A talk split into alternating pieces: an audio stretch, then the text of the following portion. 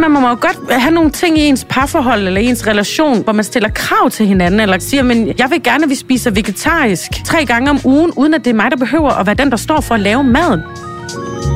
Mm. Der er så mange små ting, som kvinder ikke bare står for at huske, men også står for at udføre.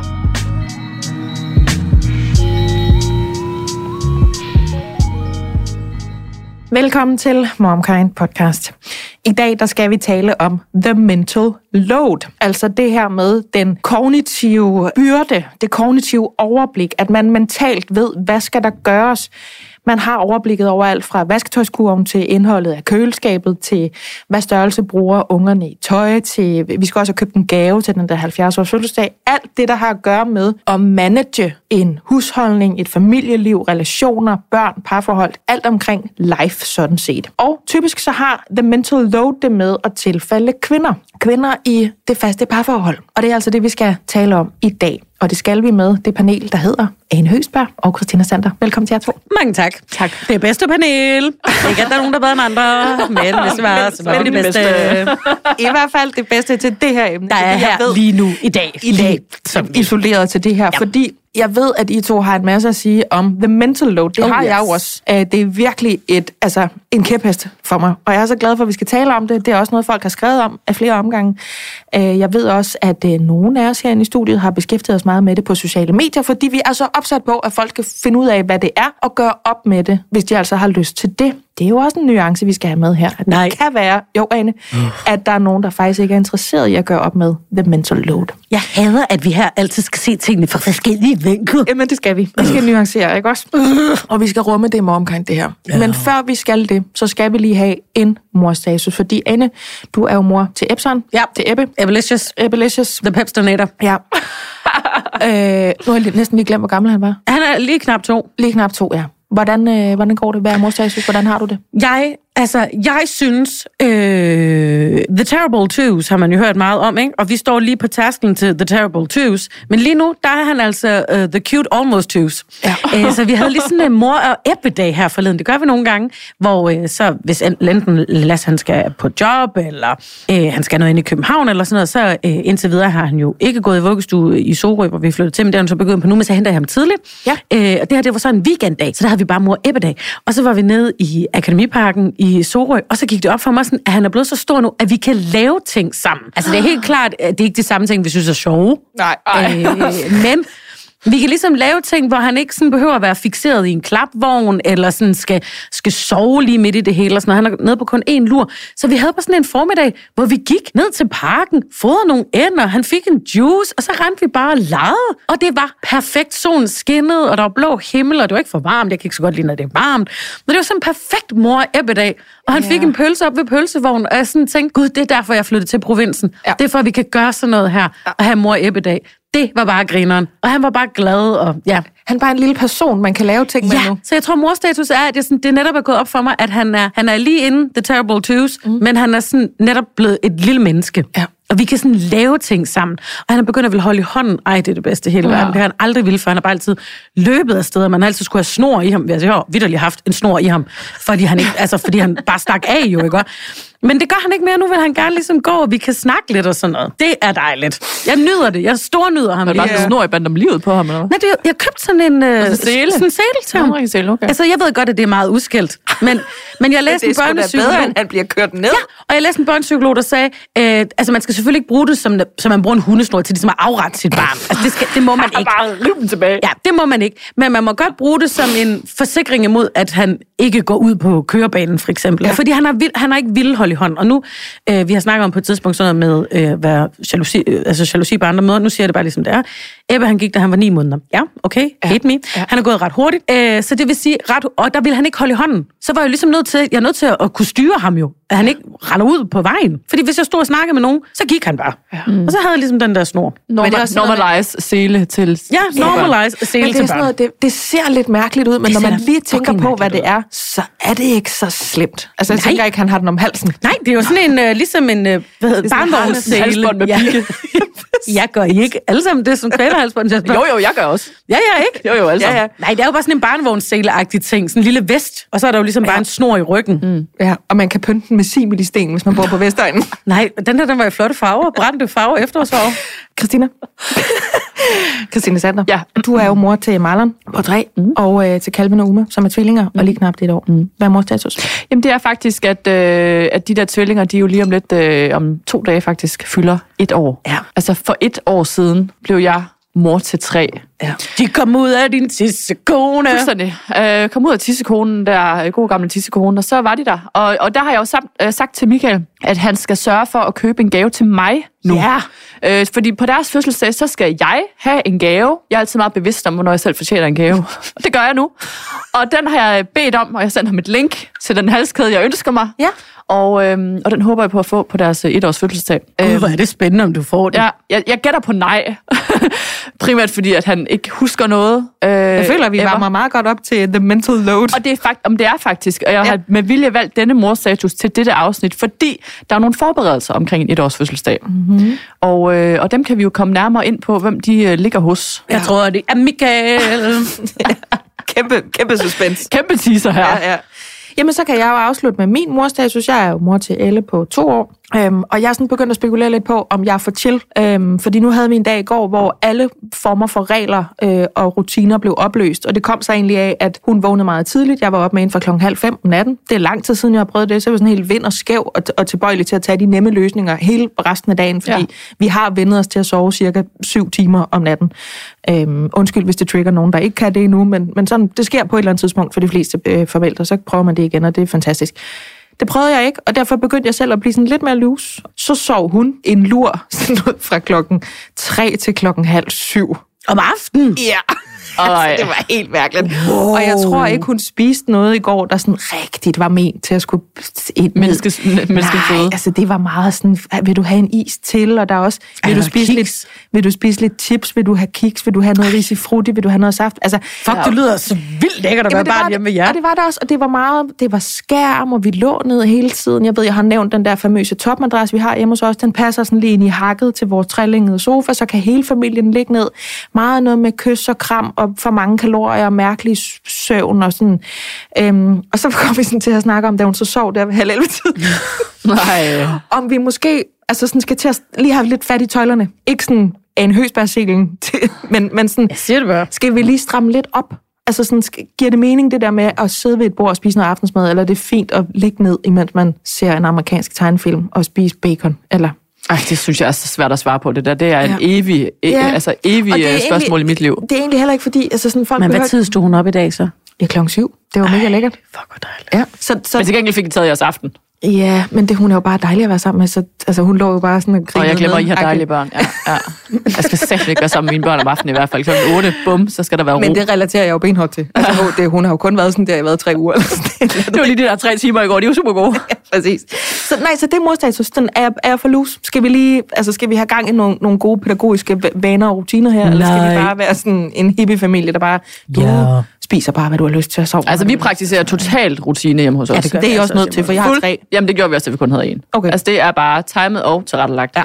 Og, og sådan fungerer det for os. Jeg tror, man skal finde ud af det, som, som, som fungerer bedst. Ja. Hvis man har det bedst med at bare lala, så det er meget øh, lala. skal man Og altså, altså- håbe på, at man har nogle børn, man gider være sammen med. Ja, og det, og det har vi jo ikke. Altså, vi, vi kigger jo ned på hende og tænker, hun virker. Hun er super genial, Ja. ikke? Så, og vi husker også at børste hendes tænder og sådan noget. Det er ikke, det er ikke på den måde. Det er mere sådan det der... Så er det hver dag. Der kan jeg altså godt mærke, at jeg har, der havde godt nok lige, det kom bag på mig, at øh, de der tvillinger, de har fået tænder. Ja. Til gengæld så husker jeg aldrig D-dråber. Det gør jeg heller ikke. Jamen, Jeg har læst et eller andet sted, at, at det vigtigste er bare, at de får tandpasta ind i munden. Nå, Det, det har jeg læst. Så, ja. så de dage, hvor jeg kan få lov til at gøre det på Ebbe, så gør jeg det. De dage, hvor han ikke vil have, at jeg gør det, så får han bare lov at sidde med den tandbørste lidt der. Ja. okay. Bare det, de får tandpasta derinde. Okay. Ind i Det ansigtet. er egentlig meget rart, for det, det gør hun. Ja. Hun spiser det meste af. Ja, ja, ja, ja, ja. Super. Det var det eneste øhm, stunde, hun fik i går. Det var tandpasta. Det var det, man den bedste næringsværdi i. det og sour cream chips. Jeg tror, vi går i gang nu Ja. med The Mental Load. God? Og Det her, det er uh, Momkind Podcast. Jeg hedder Majbert Maria Lundgaard.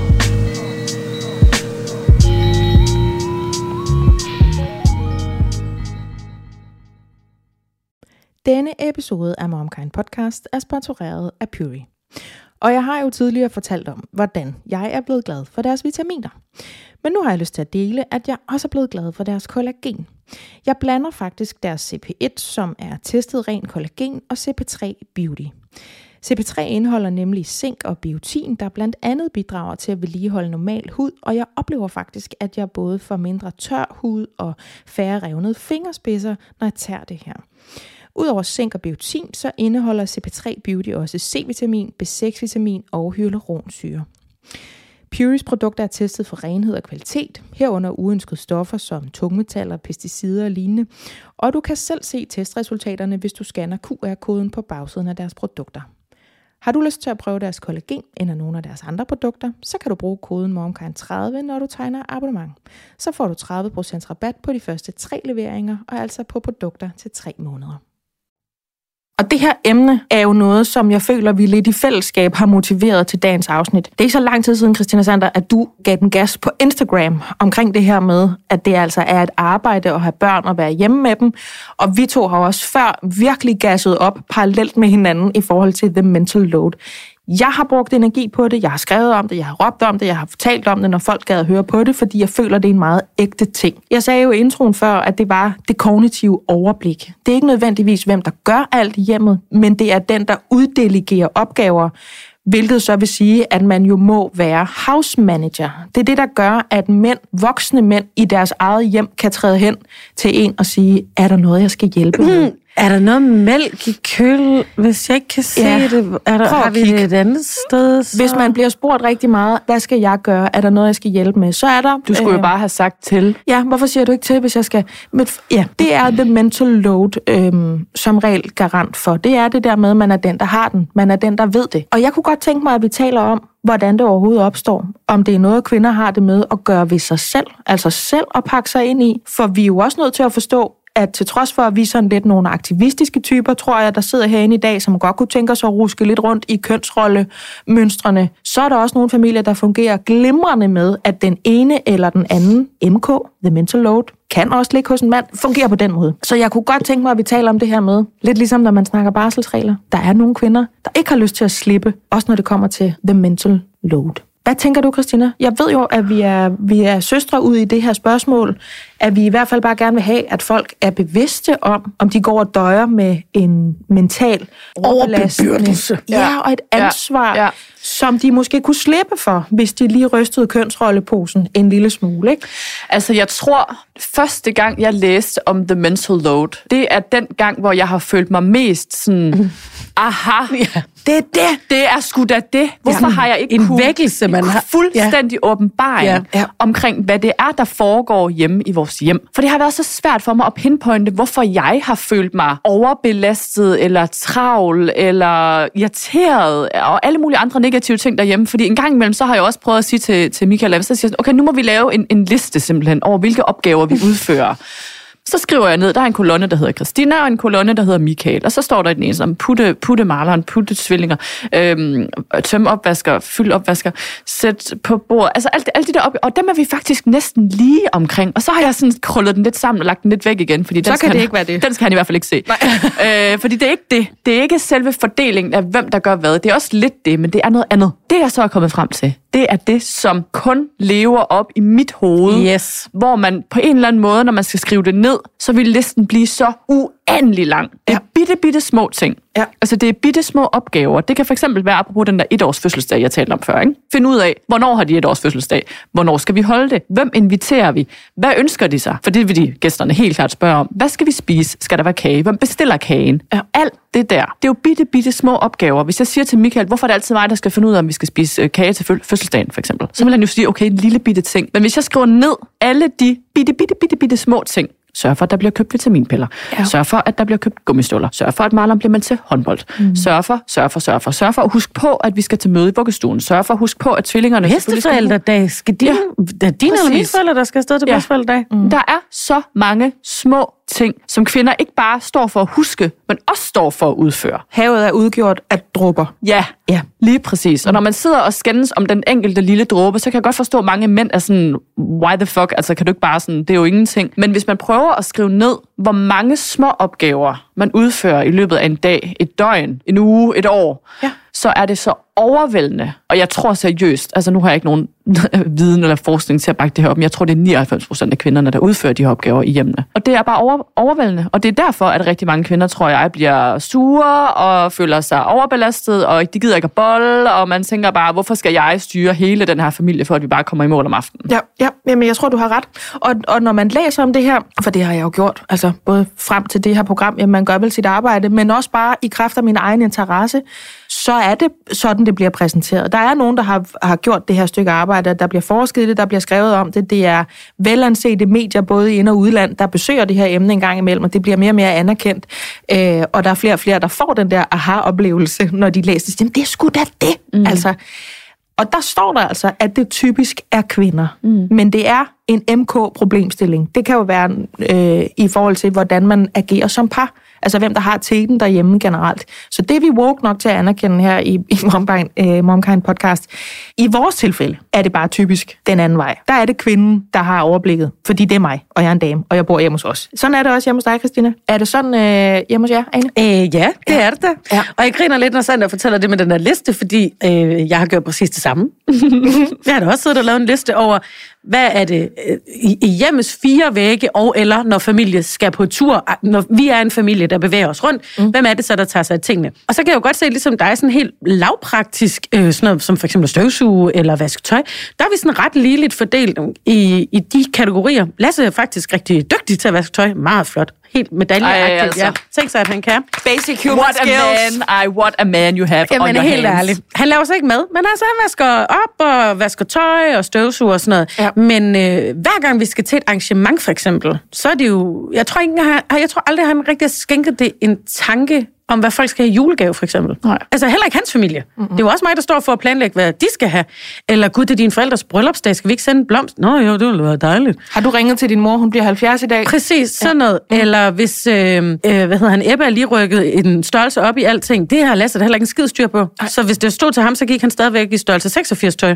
Fordi han har da ikke tænkt over, gud, det er da rigtigt nok, det der barn rykker op, og de der gummistøvler, der er for små, mm. og han kan da ikke passe det der regntøj. Og nu starter efterårssæsonen, og så skal vi altså sørge for, at der er uld både inderst og yderst, og huer og handske, ja. og hvem har tænkt, det, han er da så ligeglad. Hvorfor er du i børneloppen hele tiden? Fordi vores barn vokser. Ja, præcis. Case closed. Ja. Og det samme med vuggestuetingene. Gud, nå, skal man stille... Øh, er der to forskellige... Skal han have madpakke med? Altså, hvem skal smage de madpakke? Det skal vi da. Nå, ja. er det så mig, eller hvad? Ja, blandt andet dig, altså. Det kunne være dig. Hvad med bedstforældredag? Har du... Men ved du hvad, jeg har, Kæft, han har en grim stemme. har planlagt det hele for 14 dage siden. Ja. Ja. Jeg tror, grunden til, at det er mig, der gør det hjemme hos os, det er også, fordi jeg tager det på mig. Og Ja. jeg er sikker på, at de gange, jeg har prøvet sådan at konfrontere ham med det, og været sådan, øh, det ville være dejligt, om du øh, måske kunne være den, der står for gaverne i din familie. Så kan jeg også bare mærke, at det stresser mig sygt meget, den måde, han gør det på. Og så vil det bare være 100 gange nemmere, at bare gjort på min måde. Hurra for det indblik. Mm. Fordi det er nemlig også noget, jeg gerne vil runde. At vi må ikke være blinde for her, at der er nogen, der rigtig godt kan lide, at det fungerer på den måde. Ja. Ja. Men skal vi prøve måske at rulle den tilbage til, hvorfor? Er det, er det simpelthen bare, fordi det ikke er længere tid siden, at det var 50'erne og 60'erne, hvor hjemmet notorisk var kvindens domæne? Ja, mig, Alt- og så fordi deres mødre altid har gjort det, så er det, de her mænd er ikke Ja. blevet stillet til ansvar for det, så kommer de ud til nogle kvinder, som altid har fået det pålagt sig, og så det giver jo sig selv. Det giver jo sig selv, det er Så også, det er, vores, skal gøre. det, er vores, det er vores mænds mødres skyld. Ja, Ja, vores egen mødre, Ja. vores egen mødre, alle mødre, altså alle, til hver en tid har det her været noget, vi er blevet mødt med. Men jeg tror også, altså jeg kunne godt tænke mig at komme med en lille nuance. Ja, kom med den. Og nu bliver jeg muligvis upopulær i det her forum. Vi prøver. Jeg går jo meget og, og er optaget af kultur versus biologi for tiden. Ja. Altså, hvorfor har vi de vaner og rutiner og mønstre, vi nu har i samfundet? Hvorfor har vi den fordeling, vi har på arbejdsmarkedet? Hvorfor har vi den fordeling, vi har i hjemmet? Hvad kommer det af? Du er ikke upopulær indtil videre. Okay, ja. det, jeg er heller ikke faktisk overhovedet kommet til noget kontroversielt endnu. Så wait for it. Kom med det. Altså, er det kultur, eller er det biologi, at øh, kvinder øh, typisk ser barnets behov først, har de her antenner ude? Øh, er det kultur eller biologi, at for eksempel rigtig mange kvinder ikke vil afgive barsel? Er det kultur eller biologi, at er der noget, der hedder yngelpleje? Er der et eller andet i kvinder, som faktisk sidder inde i hjernen, som sidder inde i hovedet, som er noget, vi er mere kodet til? En opgave givetvis, som ikke bliver anerkendt af samfundet, i hvert fald ikke honoreret økonomisk. Mm. Men er der alligevel noget, som vi kvinder er bedre til? Jeg ved godt, altså det som kvinder typisk vil sige til det her, kvinder de er jo fandme ikke født til at vaske tøj, eller kvinder er ikke født til at være bedre til at støvsuge. Nej, jeg er helt enig. Men hvad er grunden til, at vi endt her hvor at kvinder i 99 procent af tilfældene står for børn, børns tøj, børns omsorg, øh, alle de der forskellige ting. Mm. Og hvad er grunden til, at mænd typisk faktisk ikke ser det? Er det kun kultur? Er det kun fordi, vi føler, at vi er bare et levn fra 50'erne? Eller er der noget i os, i vores hoveder, i at kvinden føder, i vores hormoner, er der et eller andet, som gør, at der er den her opdeling, hvor man kan sige, at det som problemet er, det er, at det som mændene så typisk gør, udfører, er gode til, føler sig gode til, det bliver honoreret af samfundet. Det som kvinder gør, i derhjemme og usynligt og i det skjulte, men som kvinder trods alt føler sig fucking gode til, jeg er fucking boss til at styre et hjem, men det bliver ikke honoreret mm. af samfundet. Mm-mm. Og det synes jeg er et problem. Så... Men jeg har ikke lyst til at være blind over for, at der er en forskel. Jeg har ikke lyst til at sige, at vi skal være fuldstændig lige, for det bliver vi ikke. Så når du siger, at nu bliver jeg muligvis upopulær, så er det fordi, at du i 2022 bare spørg, om der er noget biologisk, der gør, at kvinder er mere naturlige adapte til de opgaver, ja. eller søger dem, eller tager dem på sig, og så var du bange for at lyde som nogen fra den yderste højrefløj. Ja, jeg er lidt bange for, at, at nogen skal klandre mig for, at jeg ikke vil ligestilling. Og faktisk er jeg begyndt at tænke rigtig meget over begrebet ligestilling, og måden vi vurderer, om vi har ligestilling, er en super patriarkalsk målestok. Kan kvinder være dygtige til at være mænd? Ja. Og den synes jeg, vi skal gøre en lille smule op med, fordi vi bliver aldrig ligestillet på den front. Vi bliver aldrig lige, for kvinder skal altid føde børn. Det vil altid være kvinden, der skal føde børnene. Så vi bliver aldrig lige på den målestok. Mm. Kunne vi i stedet for, som samfund, op i vores hoveder, kulturelt, kunne vi så i stedet for honorere det, som kvinder gør? Kunne vi på en eller anden måde finde ud som af... Som kvinder kun kan gøre. Som kun kvinder kan ja, gøre. Ja. Gravid, føde, amme, hvis man kan og vil det. Kunne vi på en eller anden måde finde ud af, at det også var en super uundværlig opgave i samfundet, og så honorere det. Og det er det samme med det der med, fordi jeg tror jo, at mange af de ting, vi taler om nu med at styre et hjem og have det hele det mentale overblik, der er noget, der opstår. Jeg synes så også, vi havde det faktisk, inden at vi fik børn. Der var det sgu også mig, der var den der. Så det er ikke for at sige, at det er et levn fra barslen. Men er der noget i kønnene? Mm. Er der noget i opdelingen? Det er jo super upopulært at sige, at kvinder og mænd kan noget forskelligt og vil noget forskelligt, og i øvrigt er forskellige køn. Jeg tror, det kommer an på, hvilke kreds du er i. Jamen, det kan godt være. Men i mediekredse i København, hvor ja, ja. alle er super woke, og man skal skrive, om man er he, she eller her, eller hvad fanden det er inde på Instagram. Instagram. Det er slet ikke fundet ud af det der endnu. Men altså, jeg vil bare sige, jeg er ikke jeg, jeg, jeg begynder nok at trække lidt i den anden retning og sige, jeg vil gerne honoreres for at være en kvinde, og for alt det, jeg er god til, og for alt det, som jeg føler mig super hjemme i. Men det er jo en helt anden snak, eller ikke anden snak, men det er jo en vildt vigtig snak, at vi har jo som samfund besluttet, sig for, besluttet os for, at de ting, vi honorerer, eller de øh, jobs, som er øh, højt betalte, for eksempel, det man jo før i tiden ville kla- kalde klassisk mandejobs, mm. hvor det, der jo er med feminismen, det er jo et forsøg på at belyse det, der har været undertrykt, og det undertrykte er det feminine. Mm. Det er det også i de klassiske kvindejobs, som er pædagoger, lærere og sosuer.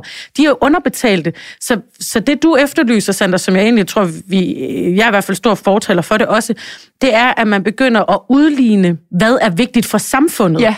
At en, en socioassistent er ikke mindre vigtig for samfundet end en app. Bankdirektør. Ja, eller en bankdirektør, men vi honorerer det forskelligt. Ja. Så hvis man begynder at betale lige så meget for kvindearbejde i gåsøjne, som man betaler for mandarbejde, så vil vi få et mere lille fordelt præcis, samfund. Præcis så rækker jeg lige hånden op, fordi det er en øh, mega intelligent samtale, I har gang i. Ja, men jeg, det er noget andet. Jeg skal bare, jamen både og, fordi det taler jo fuldstændig ind i det her, fordi det, I snakker om, er jo dybest set, når du siger kvindefag eller kvindearbejde, og Sander siger, er der noget i os, der gør, at vi naturligt er bedre præpareret til de her ting, eller er interesseret i dem, eller kan klare dem bedre, eller bliver trukket hen til dem af os selv og vores egen drift, så er det jo igen, fordi vi centrerer os omkring, har kvinder en tendens til at tage omsorgsopgaverne, overbliksopgaverne, uddelegeringsopgaverne, når det kommer til hjem, husholdning, pleje, om det så er ældre, andres børn i en folkeskole, eller yngel, eller hvad, hvad vi nu har, har kaldt det her de sidste øh, 20 minutter, ligger det bare til kvinder?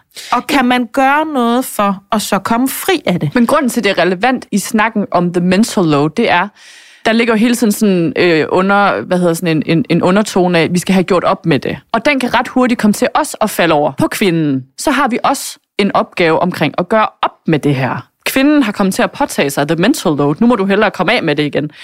Men i stedet for, så synes jeg, at vi skal se på det som samfund. Altså det ved jeg godt, nu kan man ikke, altså men mange begge små. Ikke? Lad os prøve at tale om det på den måde, at det faktisk er noget i samfundet, som skal ændre sig, frem for at kvinden også skal sørge for at gøre op med the mental load. Så det er ikke noget, hun skal riste sig fri af. Det er noget, som nogle mænd Det er noget, og som vi som samfund samfund skal se på. Anerkende. anerkende som Ja. vigtig opgave, fordi man kan jo sagtens sige, nej, ved du hvad, det er fuldstændig ligegyldigt for samfundet, at hun øh, sørger for, at der bliver købt flyverdragter. Det er det faktisk ikke. Det er faktisk ret væsentligt, at familier fungerer. Det er ret, en ret stor, vigtig opgave. Ja. Det er ret vigtigt, at vi ikke har super mange skilsmisser. Det er ret vigtigt, at vores børn får tøj på. så hiver jeg den lige fra samfundsniveauet ned på det individuelle plan. Nu er vi direkte over på kaklerne derhjemme. Nu er det her på parforholdsplan. Nu er det vores parforhold, tre forskellige parforhold, vi sidder med her.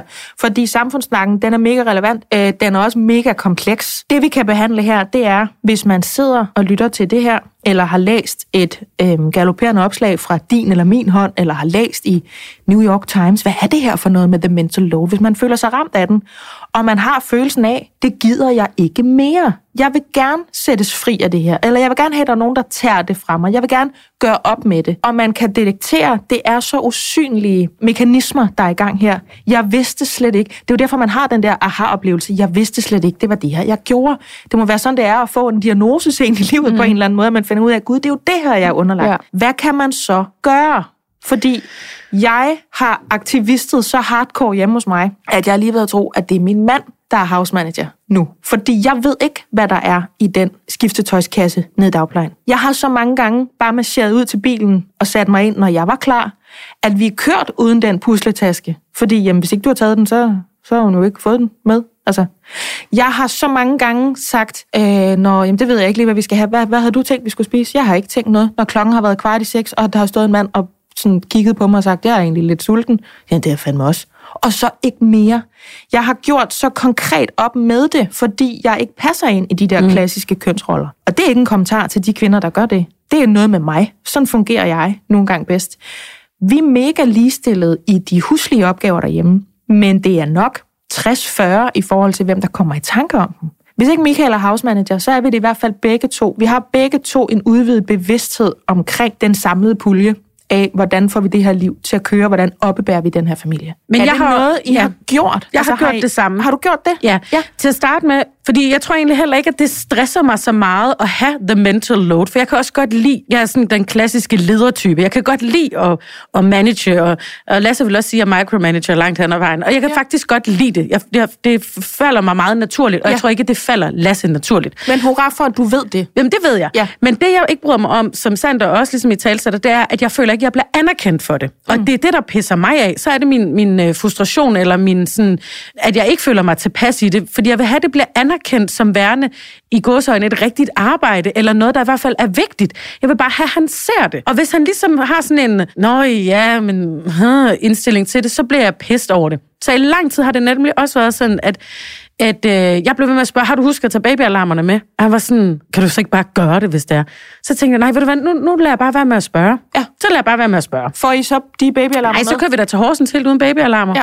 Og var der en weekend. Men så, så lærte vi jo så også det. Øhm, så jeg har gjort ligesom dig, der er ligesom de der ting, hvor jeg kan mærke, du ved ikke, hvor stort et arbejde jeg gør for, at vi ikke skal stå til den fødselsdag uden en gave. Ja. Og hvis du ikke vil anerkende det, så må du prøve at mærke det. Du ved slet ikke, hvor meget tankearbejde jeg indhylder mig selv i Nej. hver dag, for at ting fungerer. Altså Så nu lader jeg bare være med arbejde, at gøre det. Ja. Sander, øhm, du har på et tidspunkt sagt til mig, at du kunne ikke opnå enighed om de huslige pligter hjemme hos jer, så der var en mængde af dem, du bare stoppede med at gøre. Mm. Det er jo sådan meget hands-on. Det er Ja. meget håndgribeligt. Ja. Det er også noget lidt andet end the mental load, men hvad har du gjort i forhold til den, Jamen, hvis du har gjort noget? Ikke særlig meget, faktisk. Nej. Og det er meget sjovt, det der, du siger, Anna, men det falder mig mere naturligt. Altså, jeg tror, det er derfor, vi ender her. Rigtig mange kvinder, altså vi, alle kvinder, ender med at have the mental load. Fordi det falder os mere naturligt. Om det så er, fordi vi har set vores mødre gøre det, og vores øh, mænd har set deres mødre gøre det, og derfor er vi på en eller anden måde usagt enige om, at det er sådan, man gør det. Mm. Eller om det er, fordi der er noget i os, som ser tingene hurtigere. I don't know. Der er juryen var- altså også lidt ude ved mig. Ja. Jeg, jeg ved det heller ikke. Jeg synes, det er super, super komplekst ja. at finde ud af, hvordan vi havner her. Men i virkeligheden, altså hvis jeg bare skal se på vores forhold derhjemme, så, ja, så falder det mig meget mere naturligt. Mm. Faktisk falder det mig så naturligt, at det slet ikke er en ting, jeg tænker over længere. Og, og, og vi husker ting, og om vi har pakket ting. Og, sådan. og nogle gange synes jeg, at det er irriterende, hvis, hvis Michael han så en sjældent gang imellem tager på tur med alle tre børn, så skal jeg stadig pakke pusletasken. altså hvor jeg sådan, øhm, hvor var du, da jeg skulle på? du det? Skal du det? Nej, Eller gør du det? det? Det skal jeg jo ikke, men, men det spørger han, vil du pakke pusletasken? Så sådan, ja, det vil jeg da gerne, fordi Ja. jeg ved, hvad du får brug for. Og, Og det er jeres fælles børn, og du kan godt Ja. lide ham, og du, ja. Men han kan jo, altså, han kan jo godt selv. Jeg, jeg sidder bare nogle gange, jeg har så mange, altså jeg føler, der er så mange niveauer i det her. Der er jo alt det her, vi alle sammen oplever derhjemme, og man godt kan gå og blive mavesur. Hvorfor er det altid mig, der skal stå for madplanen?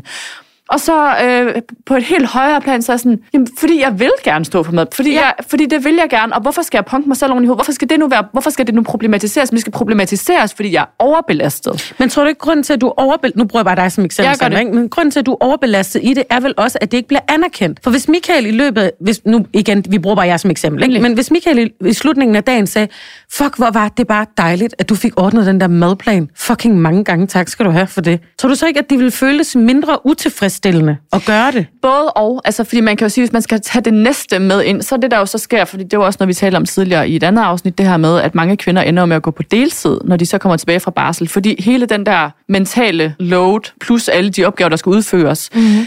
Passer ikke med en fuldtidsarbejdsuge. Der er simpelthen for meget, og derfor bliver kvinder overbelastet. Og det er jo et problem, fordi så er problemet jo så, at så tjener kvinder ikke det samme som mænd, de optjener ikke det samme i pension som mænd, og derfor ender vi med at have en meget dårligere økonomi. Ja, ja det- og så det, bliver de så- skilt, står man der med bare røv og ingenting. Og Præcis. Det, og det, de så laver, når de ikke er på der, deres deltidsjob, bliver ikke honoreret hverken økonomisk eller socialt. Nej, og det er jo lige præcis det, og det er jo derfor, jeg også tænker, hvordan kan man komme derhen, hvor den del bliver mere lige, sådan at kvinder måske stadig har tid til at have et fuldtidsarbejde, hvis det er det, de har lyst til, men hvor manden i virkeligheden også føler, at han har, altså, bærer et stort ansvar derhjemme. Og jeg har ikke svaret, men jeg tror noget af det, som jeg føler, det er, at man er nødt til som kvinde at se på, hvilke opgaver dræner mig helt vildt, og hvilke opgaver vil jeg faktisk gerne udføre. Og så prøve at komme af med dem, der dræner dig. Fordi det kan måske rykke en lille bitte smule, men den her snak, den er så meget større end det enkelte lille parforhold, føler jeg. Men det er det, jeg så gerne vil belyse i det her afsnit, som handler om the mental load. Det er, the mental load er kun et problem at bære rundt på, hvis det er et problem at bære rundt på. Du må, gerne, du må jo også gerne øh, være i et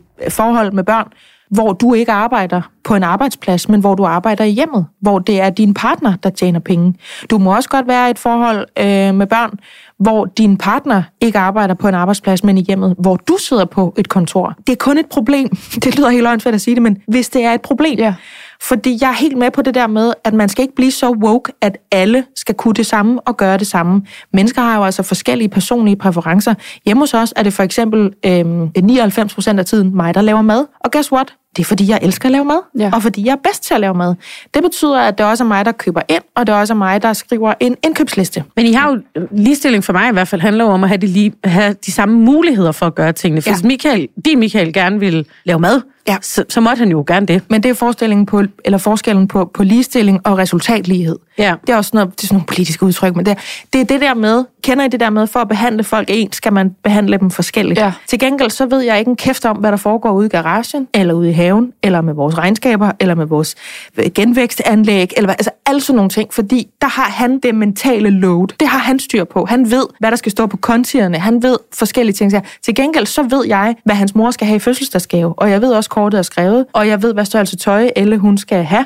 Og han siger, ej, hvor er det lækkert, når jeg kommer hjem fra endnu et øh, børnegenbrugsmarked med uld til hele det næste halve år, og laver en lille dans, fordi jeg har fundet det hele for 800 kroner, eller hvad det nu er. Så jeg føler egentlig, at vi har en opdeling både i det funktionelle, fysiske arbejde, som folk kan se og røre ved, men også i forhold til det mentale load. Men jeg er også ekstremt bevidst om, at andre mennesker ikke nødvendigvis forventer det, fordi de taler til os som par og som forældre, til typisk de lidt ældre generationer, som om, at det er mig, der er chefen derhjemme. Mm. Og der kan jeg mærke, at det sådan strider, det, det rammer noget inde i mig, som jeg både på et meget bevidst plan, men også egentlig på et ubevidst plan, fordi jeg er den kvinde, jeg er, har virkelig gjort mig umage for at komme fri af. Så når jeg bliver spurgt, hvad har du i skabet, så kan jeg blive sådan helt sådan helt sølle demonstrativ, sådan, vi har de her ting i skabet. Altså, kan I forstå? Ja, ja, men kunstkampen, den starter lidt- i de små Jamen, detaljer. det gør det jo lidt. Ligestillingskampen er jo personlig. Den skal jo foregå over kakkelbordet. Så jeg er en af de kvinder, der vil have, at vi skal være lige bebyrdet, eller vi skal være lige let bebyrdet. Men jeg vil så gerne belyse i den her podcast, at det er kun et problem, hvis det er et problem. Hvis du godt kan lide at være den, der styrer det hele med hård hånd og har blikket, og måske har du også den der glaskalender, hvor man kan skrive på med en tus. Mm. Og så er det dejligt at stå og næsten strege ud, hver gang du har løst noget og sådan noget. More power to you. Men det er også et problem, hvis det er et problem. Ja. Altså, jeg har, og det har jeg jo øh, talt åbent om før, jeg er sådan noget millimeterdemokrat. Mm. Og det er vigtigt for mig, at vi har den samme belastning derhjemme, fordi at jeg jo netop ikke, mit Gider- arbejde er ikke at gå hjemme. Jeg er jo stadigvæk lige så meget på rigtigt, i går så en rigtigt arbejde, i hvert fald arbejde væk fra huset, Ja. som min kæreste er. Ja. Så derfor så gider jeg heller ikke, at det, jeg kommer hjem til, så er et ekstra 37 timers job, jeg også skal udfylde alene. Det er det der, der hedder the second shift, som Ja. er det begreb, man hæver med sig, da kvinderne kom på arbejdsmarkedet. Så var det jo the first shift. Og så kom de hjem og så kom de hjem, mad og sy så gik de i gang med the second op. shift, og, ikke? Jo, ja. og det gider jeg ikke. Altså, det, det, det, det er sådan, så fedt synes jeg ikke, det er. Der er mange af de der pl- altså, sådan planlægningsting, hvor jeg, fordi jeg er hurtigere til det og bedre til det, det er fint, det gør mig ikke noget. Men sådan rent, når vi så lavpraktisk skal i gang med at gøre tingene, så vil jeg have, at vi deles om opgaverne. Ja. Mm. Men det er jo også det, som man er nødt til. Altså, så nu sidder vi og snakker om, hvorfor, hvornår noget bliver et problem, og hvorfor det skulle være et problem. Altså, for mig er det også et problem, fordi at det, an- det ene honoreres økonomisk, og det gør det andet ikke. Og nu er det ikke, fordi det hele skal gå op i kroner og øre, men kvinder står bare så meget dårligere. Altså, når vi når pensionsalderen, så står kvinder virkelig dårligt i forhold til mænd. Øhm, jeg mener, at hvis man har fået et barn, så har du 10% mindre end din gennemsnitlige kollega, mandlige kollega. Ikke? Hvis det er to børn, så er det 20, og hvis det er tre børn, så er det 30, og hvis det er fire børn, så er det fucking 40%, du har sparet mindre op. Fordi der er alle de her ubalancer og skævheder, hvor, hvor alt det arbejde, du har lavet med de fire børn, det bliver ikke honoreret økonomisk. Du får ikke indbetalt til din pension i den periode. Mm. Så det er en kæmpe kæphest for mig.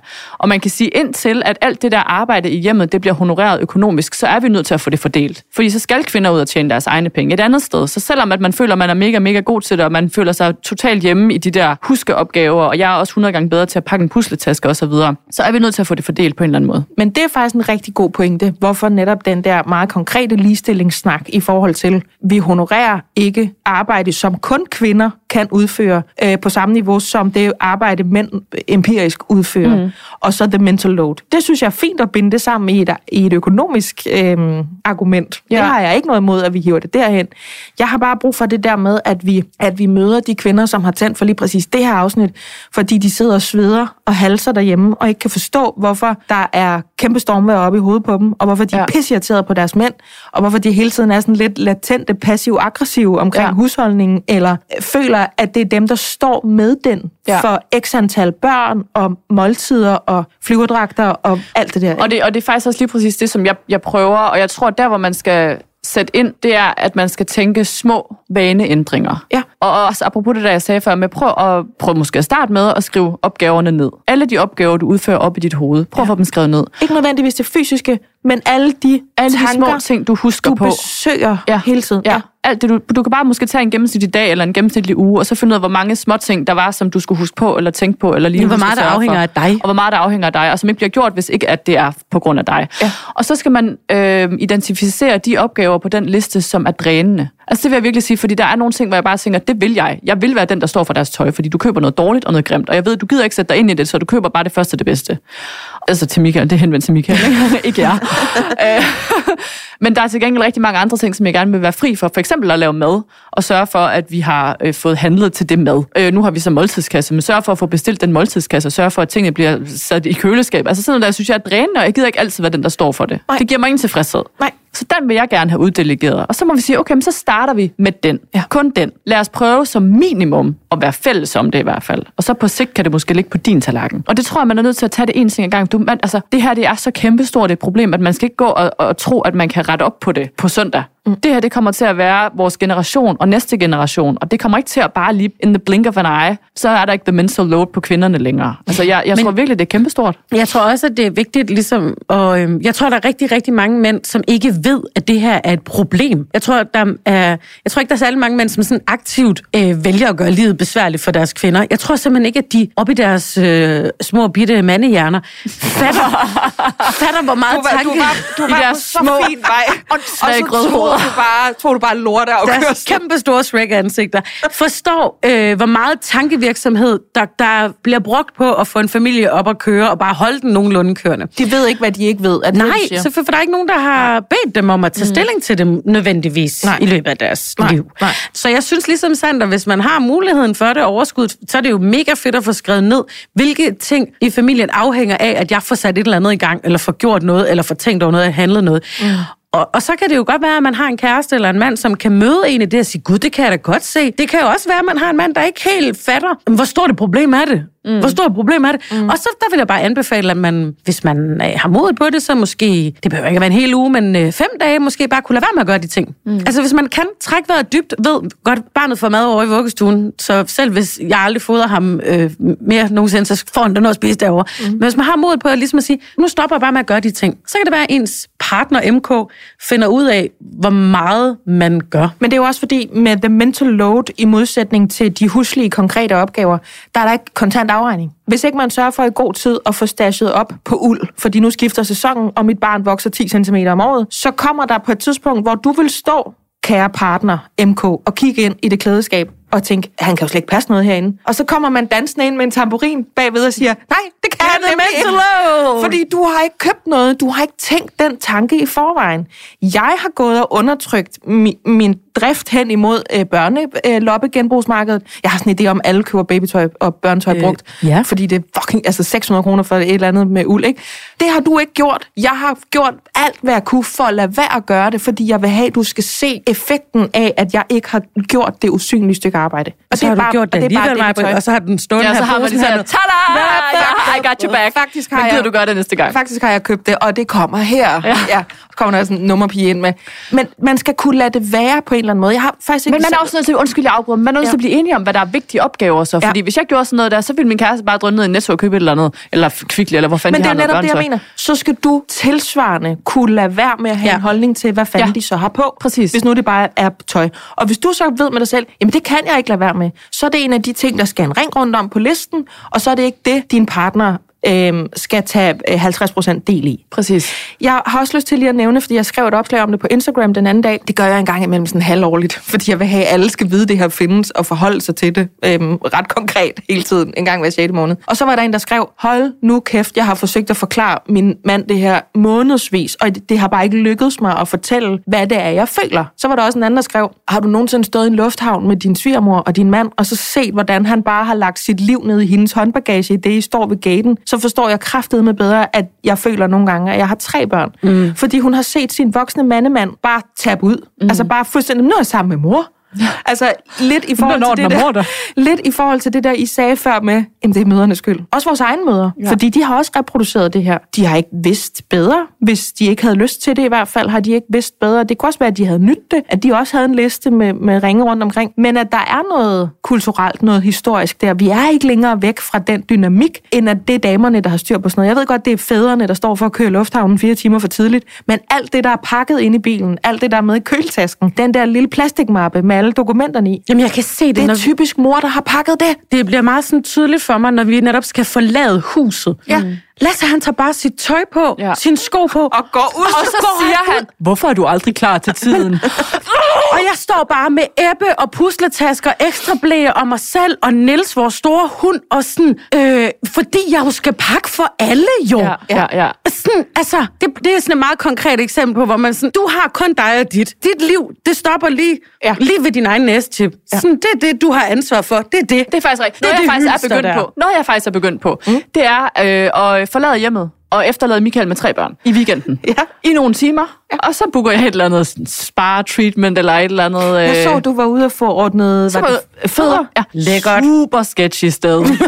men øh, men jeg, det handlede jo i virkeligheden om, at jeg skulle ud af huset Ja. og prøve at sidde på min numse, og ja. Michael han skulle prøve at være alene med de tre børn. Fordi der er, det er jo en lille mini-barsel, han får lov til at holde der. Ikke? Mm. Det er en lille bitte smag på ansvaret. Ja. Tyngden. Ting, du skal huske. Og det kan jeg mærke, det kommer han ikke til at finde ud af, hvis jeg råber det af ham. Der har jeg simpelthen brug for at fjerne mig fra situationen, lukke øjnene for det kaos, der opstår i kølvandet på, at jeg går, og så bare krydse fingre for, øh, at det bedste skal, og så bare afsted med mig. Og der er, det er en lille ting, og det, det er i virkeligheden måske også et opgør med the mental load. Det er også et opgør med alt muligt andet. Øh, nu har Michael ikke taget noget som helst barsel, så, så det er en lille, et lille forsøg på at give ham overblik over tre børn, og finde ud af, hvad er det, man skal have med, hvis man for eksempel skal have dem med på tur. Skylder vi lige at fortælle lytterne, at det var fordi, at du gerne ville have al barslen. Ja, det kan man godt. Det kan vi sagtens sige. Ja. Øh, det, er, det er også, fordi Michael ikke ville have barsel. Okay. Så det var en super... Vi var super godt placeret lige der, hvor vi ikke blev en del af de nye regler. Mm. Øh, og dem kan man jo mene om, hvad man vil. Men jeg synes egentlig, det er rigtig fint for mænd at være på barsel, men, men jeg vil ikke afgive noget. Så sådan har jeg det. Yes. Men jeg vil rigtig gerne have, at han forstår, hvad det indebærer. At han honorerer dig for det, du så gør. Ja, Og vi jo tilbage ved det der med at blive bliver, genkendt i- problemet eller bliver også, at når man så i står i det. weekenden eller whatever, og skal ud af døren med alle børnene og alle de ting, som det medfører, så ved man ikke, hvad det er, man skal gøre. Han står bare der som sådan en, en, en teenage-søn. ved, "Hvor- hvor- Hvorfor græder de? Hvad, hvad skal hun have? Og øh, det kan jeg ikke overskue. Han er nødt til at altså, finde ud af, hvad det er, det indebærer. så ligger det her i, uden at gøre nogen forkerte... Ej, det kan også blive sådan en minefelt, det her, ikke? Men når du jo siger fuldstændig åbent og helt i orden i øvrigt, jeg havde ikke lyst til at give ham noget af den barsel, punktum. Unapologetic. Han ville så heller ikke have noget. Jamen, så er I jo et superpar, mm. og jeres børn har det jo dejligt, så alt kører. Kan man komme det her til, til livs ved, hvis man nu har et problem med det, og sige, jamen det første og største, man kan gøre, hvis man gerne vil i gang med det her allerede i dag, fordi du har jo ret i det der med, det er ikke på søndag ordner vi the mental load. Det er en, det er en livsændring, altså det er en mentalitetsændring, at man skal kunne lade være med alt muligt. Man skal kunne lade være med tankeprocessen. Man skal være ligeglad med farven på flyverdragt, kvaliteten af mad, kvaliteten af fødselsdagsgave, kvaliteten af kort skrevet, øh, kvaliteten af, har du husket hundeposer til vores store hund, når vi står og skal ud af døren. Alt det der, man skal kunne skubbe det væk fra sig og afvise det ansvar, til trods for, at det måske føles unaturligt. Jamen, synes du, at mænd, er mænd ligeglade med de ting? Man må vel godt stille krav til hinanden, selvom man... Men det er fordi, jeg prøver at, at netop adressere på det der med, at Sandra, hun siger, det gjorde jeg med vilje. Det vil jeg bare have. Men så til gengæld bliver hun småirriteret, når Michael ikke forstår X, Y, Z, når de så står og skal noget i weekenden. Hvor jeg siger, at vi må også give manden en chance for at virke i det, hun gerne vil have ham til at virke i. Hvis du har taget det fra ham, Ja. og han har givet det til dig notorisk i et år på en barsel, der var et år med tvillingerne mm. nu, ikke? Mm. Så skal, altså, han skal jo også selv have en chance for rent faktisk at møde op i det. Jeg tror, jeg tror både, det handler om, at man skal slippe tøjlerne med nogle ting. Jeg tror også, det handler om, at med andre ting, så får man det fuldstændig frem i lyset. Altså decideret taler om, okay, ved du hvad, øh, den her, det her med måltidskasser og madplaner og madlavning, det dræner mig helvede til. Ja. Kan vi lave en aftale om, at vi er 50-50? Kan du tage den øh, mandag eller uge 40, og jeg har den nu ulige uger, eller kan vi gøre et eller andet her? Ja. Få det ud i lyset. Nu for eksempel mad er et super godt eksempel hos os, fordi jeg er røvlig glad. Jeg kunne spise pap hver dag, og jeg I don't care. Mm. Og Michael går mere op i det. Så det er faktisk virkelig underligt, at jeg har fået den. Fordi når der ikke er aftensmad om aftenen, så er jeg ligeglad. Jeg er ligeglad. Ja. Jeg er bare sådan, jeg giver bare børnene nogle nuggets eller et eller andet, whatever. Ja. Men Michael han går rigtig meget op i det, ikke? Så derfor har jeg sådan påtaget mig at please ham og sørge for, at der er noget dejlig mad til ham, hvilket er super fucked i virkeligheden. Stå selv for det. Mm. Du er en voksen mand. Mm. Øh, men han forklarer det jo så med, at han står jo så for at rydde op og opvask. Hvor jeg så, jamen, mens du gør det, så bader jeg jo børnene, så det er jo ikke, fordi jeg sidder på min røv. Nej, nej. Øhm, så jeg tror, det handler om, at man som kvinde for det første identificerer, hvad kan jeg slippe tøjlerne med? Hvad er jeg i princippet ligeglad med, eller har ikke nogen holdning til, hvordan det bliver udført, og hvad kan jeg så ligesom få ham til at stå for? Og dernæst også finder ud af, hvad er det, der betyder noget for mig? Hvad kan jeg godt lide at udføre? Men også, hvad betyder faktisk ikke noget for mig? Hvad, hvilken udførelse betyder ikke noget for mig? Og kan jeg så blive enig med min mand om, at han tager den? Men det er også det, jeg anfægter lidt, fordi jeg synes godt, at ting må betyde noget øh, for en. Jeg, kan, jeg synes godt, at jeg må have, nu bruger mig selv som eksempel, en holdning til, øh, at øh, hvad for en kvalitet af sko, vintersko Ebbe han skal have, uden at det behøver at være min opgave at sørge for det. Jamen, det er jeg sådan set enig med dig. Altså sådan det der med, at man må jo godt have nogle ting i ens parforhold, eller ens relation, familiær relation, hvor man stiller krav til hinanden, eller siger, men jeg vil gerne, at vi spiser vegetarisk tre gange om ugen, uden at det er mig, der behøver at være den, der står for at lave maden. Jeg synes nogle gange, at så bliver der sådan en stemning af, at hvis, amen, hvis uh, Lasse han skal gøre tingene, så skal vi, han også have lov at gøre det på sin måde. Hvor jeg sådan, mm, hvorfor? Altså, hvor, hvorfor skal det være sådan, jamen, så er det laveste fællesnævner, eller vi sætter baren enormt men, lavt for mænd, fordi Men det er jo ikke han skal også have lov til at bare det mænd, de gør. Det er jo ikke nødvendigvis dårligere, det mænd gør altid. Nogle gange er det jo bare anderledes, og det er jo der, man ligesom skal sige, okay, men så må jeg tage det på den måde, han gør det. Hvor, jamen, Hvorfor men hvorfor? Man, ja, Fordi, Hvorfor er det ikke fordi sådan, jeg kræver det samme den anden vej rundt. Hvis det er mig, der står for tingene, hvis børnene skal bade, så bliver de fil af med badet på min måde. Hvis det er mig, der skal give dem tøj på, så bliver de, får de tøj på efter mine standarder. Eller hvad man siger. Altså sådan, der Jamen, kræver jeg Michael- det samme den anden vej rundt, at han ikke stiller krav til mig. Han kan ikke komme ind og, du ved, på mit område. Okay, men det, det tror jeg måske, det er, fordi vi gør det anderledes. At jeg, sådan, jeg prøver at gøre mit mentale, mental load arbejde, det prøver jeg at gøre sådan, så vi alle sammen synes, at det er fedt. Altså, så det ikke nødvendigvis kun er på min måde, men så det sådan honorerer, hvordan vi alle sammen gerne vil have det. Så derfor så har jeg jo også, så stiller jeg også det krav til ham. Hvis der er en af opgaverne, han skal have, så går jeg ud fra, at han ikke bare sådan gør det fælles, laveste fællesnævner og hoppe over, hvor gader er lavest, fordi så er det hurtigt overstået. Men at, at det er sådan en til for familiens bedste. Men siger du så ikke også indirekte, at for familiens bedste er efter din standardanvisning? Nej, fordi jeg spørger jo ham. Jeg er jo interesseret i, hvad han synes. Hvad synes du, vi skal have at spise? Hvad, Ja. hvad, hvad kunne du godt tænke dig? Nå, jeg kunne godt tænke mig, at vi fik... Øh, hvis vi nu fik øh, nogle øh, måltidskasser, hvor der var noget kød nogle dage, og nogle ikke kød andre dage, Ja. så er det, stadig, det er stadig min opgave at finde ud af, hvad det skal være, hvornår det skal være, hvor det skal bestilles fra og sådan noget. Mm. Men jeg undersøger jo, hvad, hvad der vil være bedst for os som familie. Giver det mening? Ja, ja. Jeg, jeg prøver sådan at... Jeg, jeg kan lige lægge mig lidt imellem jer så, fordi for eksempel har vi skiftende dage i forhold til sådan noget med hjemmearbejde hjemme hos os. Hvem der skal være på motorvejen på et bestemt tidspunkt, og hvem der derfor bedst kan aflevere først. Og nogle gange kan en aflevering med mor måske godt trække lidt ud, fordi så har hun en tendens til at blive byller. Mere end hvis det er far, så er det bare bim bam, så, så er han på motorvejen efter 5 minutter eller sådan noget. Så kan jeg se, når det var Michaels morgen, så er der nogle rutiner, der hænger med. Det er dig, der skal børste sin sender, du skal sørge for, at hun får noget at spise, fordi jeg står og gør mig klar, og jeg skal sidde ude i min bil om kvarter. Det sidste, jeg ser til Elle, det er, at hun har fået fuldstændig vanvittigt sæt tøj på. Hvor man sådan tænker,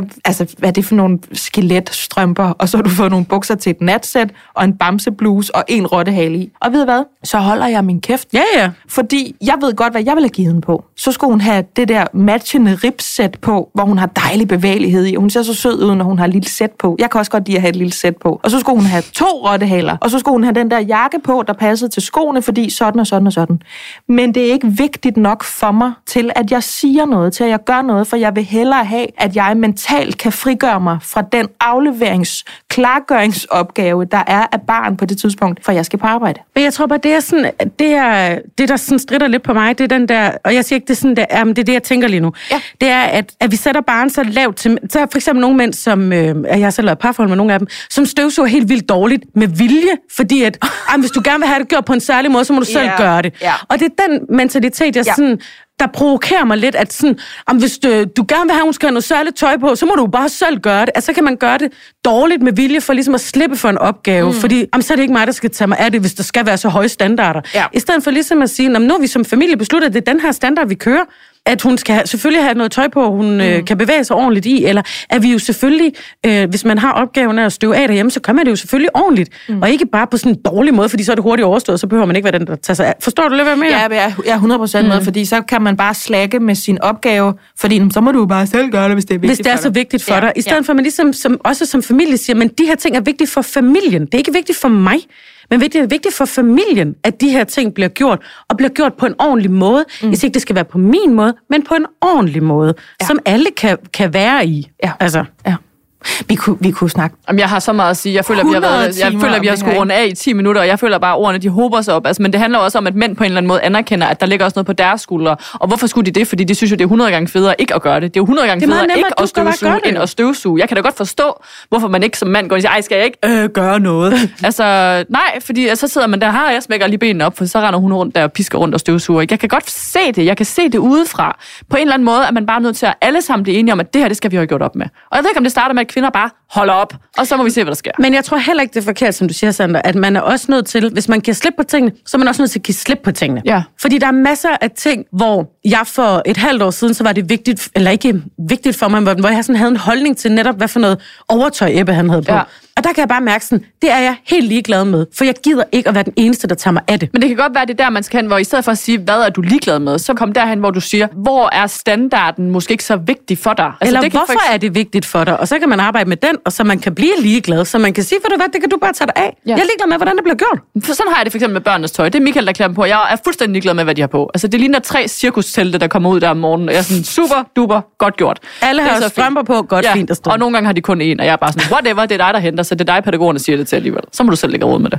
det, altså det er helt ekstremt, hvor komplekst det her emne er. Helt vildt. fordi der er noget ligestilling, der er noget biologi, der er noget kultur, der er noget historie, Der er noget barsel. der er noget barsel, der er, en, der er noget rendyrket politik, der er noget øh, sexisme, der er noget patriarkat, der er, noget, der Og så er der helt, noget helt grundlæggende personligt i det jo Jamen, også. det, det var nemlig Ja. det, jeg ville putte ind i midten her. Jeg sidder sådan og laver dutter rundt på bordet, og så har jeg sådan en stor rund inde i midten, hvor der bare står personlige præferencer. Ja. Altså, hvem man er, og hvem man er sammen med, hvem man har disse børn med. Ikke? Og der tror jeg måske noget, som man kan sige er gennemgående anvendeligt her, det er, nu siger jeg, ordentlighed. Altså det der med, at man gør sit bedste. Både over for sin partner, men også over for sine børn. At hvis man ligesom vil det bedste, at Men man nogle gerne... gange, Maja, er det bedste ikke godt nok. Nej, men det var den, jeg bare... Nej, og nogle gange er det hele så usynligt Ja. for den, som man forventer. Du skal jo bare gøre dit bedste. Jamen, de fucking ikke ved. Jeg tror, der er mange mænd, der er bare sådan, ja, de ved det ikke. De ved det ikke. Det, gør, det er ikke af vilje. og også Det er ikke, nogle- fordi de er udulige. Og også nogle kvinder. Også lidt Og også, ja. ja og de Også er nogle også kvinder. lidt udulige. Vi er nødt til, vi er nødt til ikke at sige, at... Hashtag not all men, but a lot of them. Ja.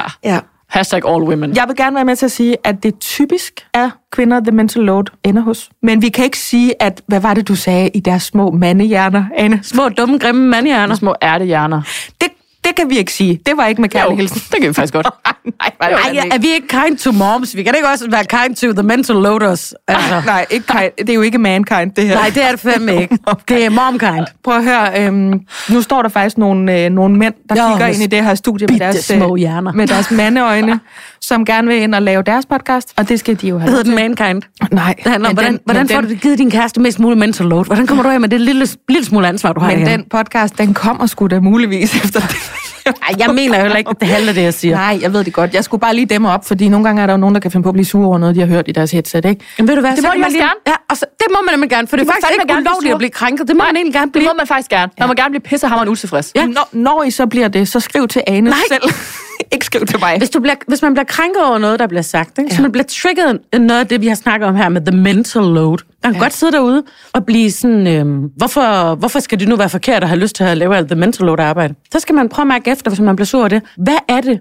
Hvorfor er det, at det pisser mig af, hvad tre mennesker, jeg ikke kender, de sidder og snakker om? Mm. Men det føler jeg faktisk, vi har, vi har sagt, either way, it- det er et problem, hvis det er et problem. Det er det, der har været det gennemgående hvis det ikke er noget problem, her, så er det ikke noget problem. Nej. Og man var helt ligeglad med, hvad jeg siger. Og nu er vi også begyndt at spise slik, imens vi snakker ind i mikrofonerne, så jeg føler... Det vigtigste at tage med fra den her, det er jo bare, at mænd har nogle små ærtehjerner. Det er små ærtehjerner. Nej, det er det fandme ikke. Det kan vi ikke lukke på. Det kan vi simpelthen ikke lukke Kæmpe store ærtehjerner. på.